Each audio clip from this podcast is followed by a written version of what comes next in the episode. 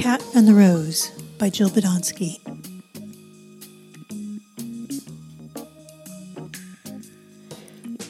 Last Saturday, my Siamese cat was making those jerky movements that cats make when chased in dreams by dogs, or hoovers, or imaginary monsters.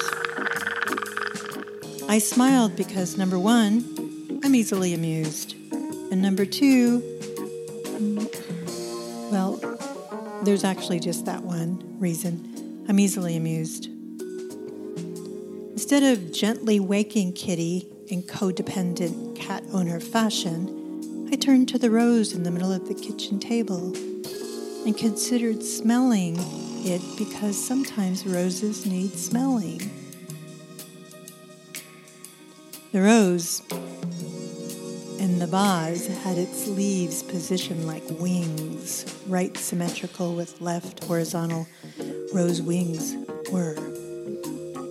I swear I don't know what it was that made that rose rise and flap its leaves in aerodynamic grace and perfect perpendicularity and slow action motion over to the Siamese, and with its soft red velvet blossom, tickled her gently awake. Kitty woke and swatted the rose. Roses are not usually unpredictable or perpendicular. After all, roses are red. Well, that rose had only five velvety red petals left after said tickling. And when it finished waking the confused but now less jerky kitty, the rose rose from the pussycat, and back the rose flew with slow perpendicular aerodynamic grace to the vase and delicately replaced itself. I swear I don't know what it was that made that rose rise. The rose bowed its head, and one more of its petals dropped to the table in ceremonial sacrifice to the weight of the noble task it performed. And then I wrote this I am easily amused. If you need to be awakened from the hypnosis of jerks, or monsters or things that vacuum loudly lately. Tickle yourself, maybe with a daydream. Shoot for being easily amused. It's good to lighten up,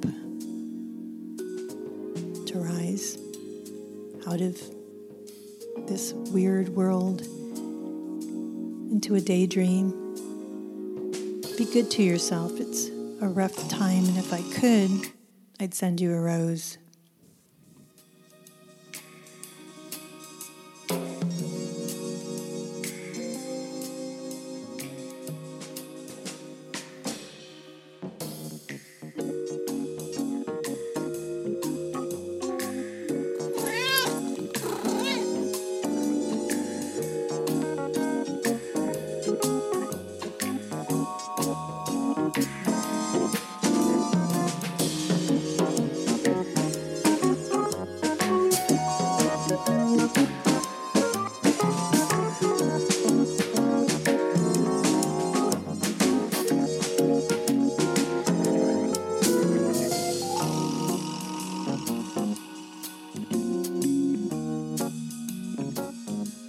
No roses were harmed in the taping of this podcast.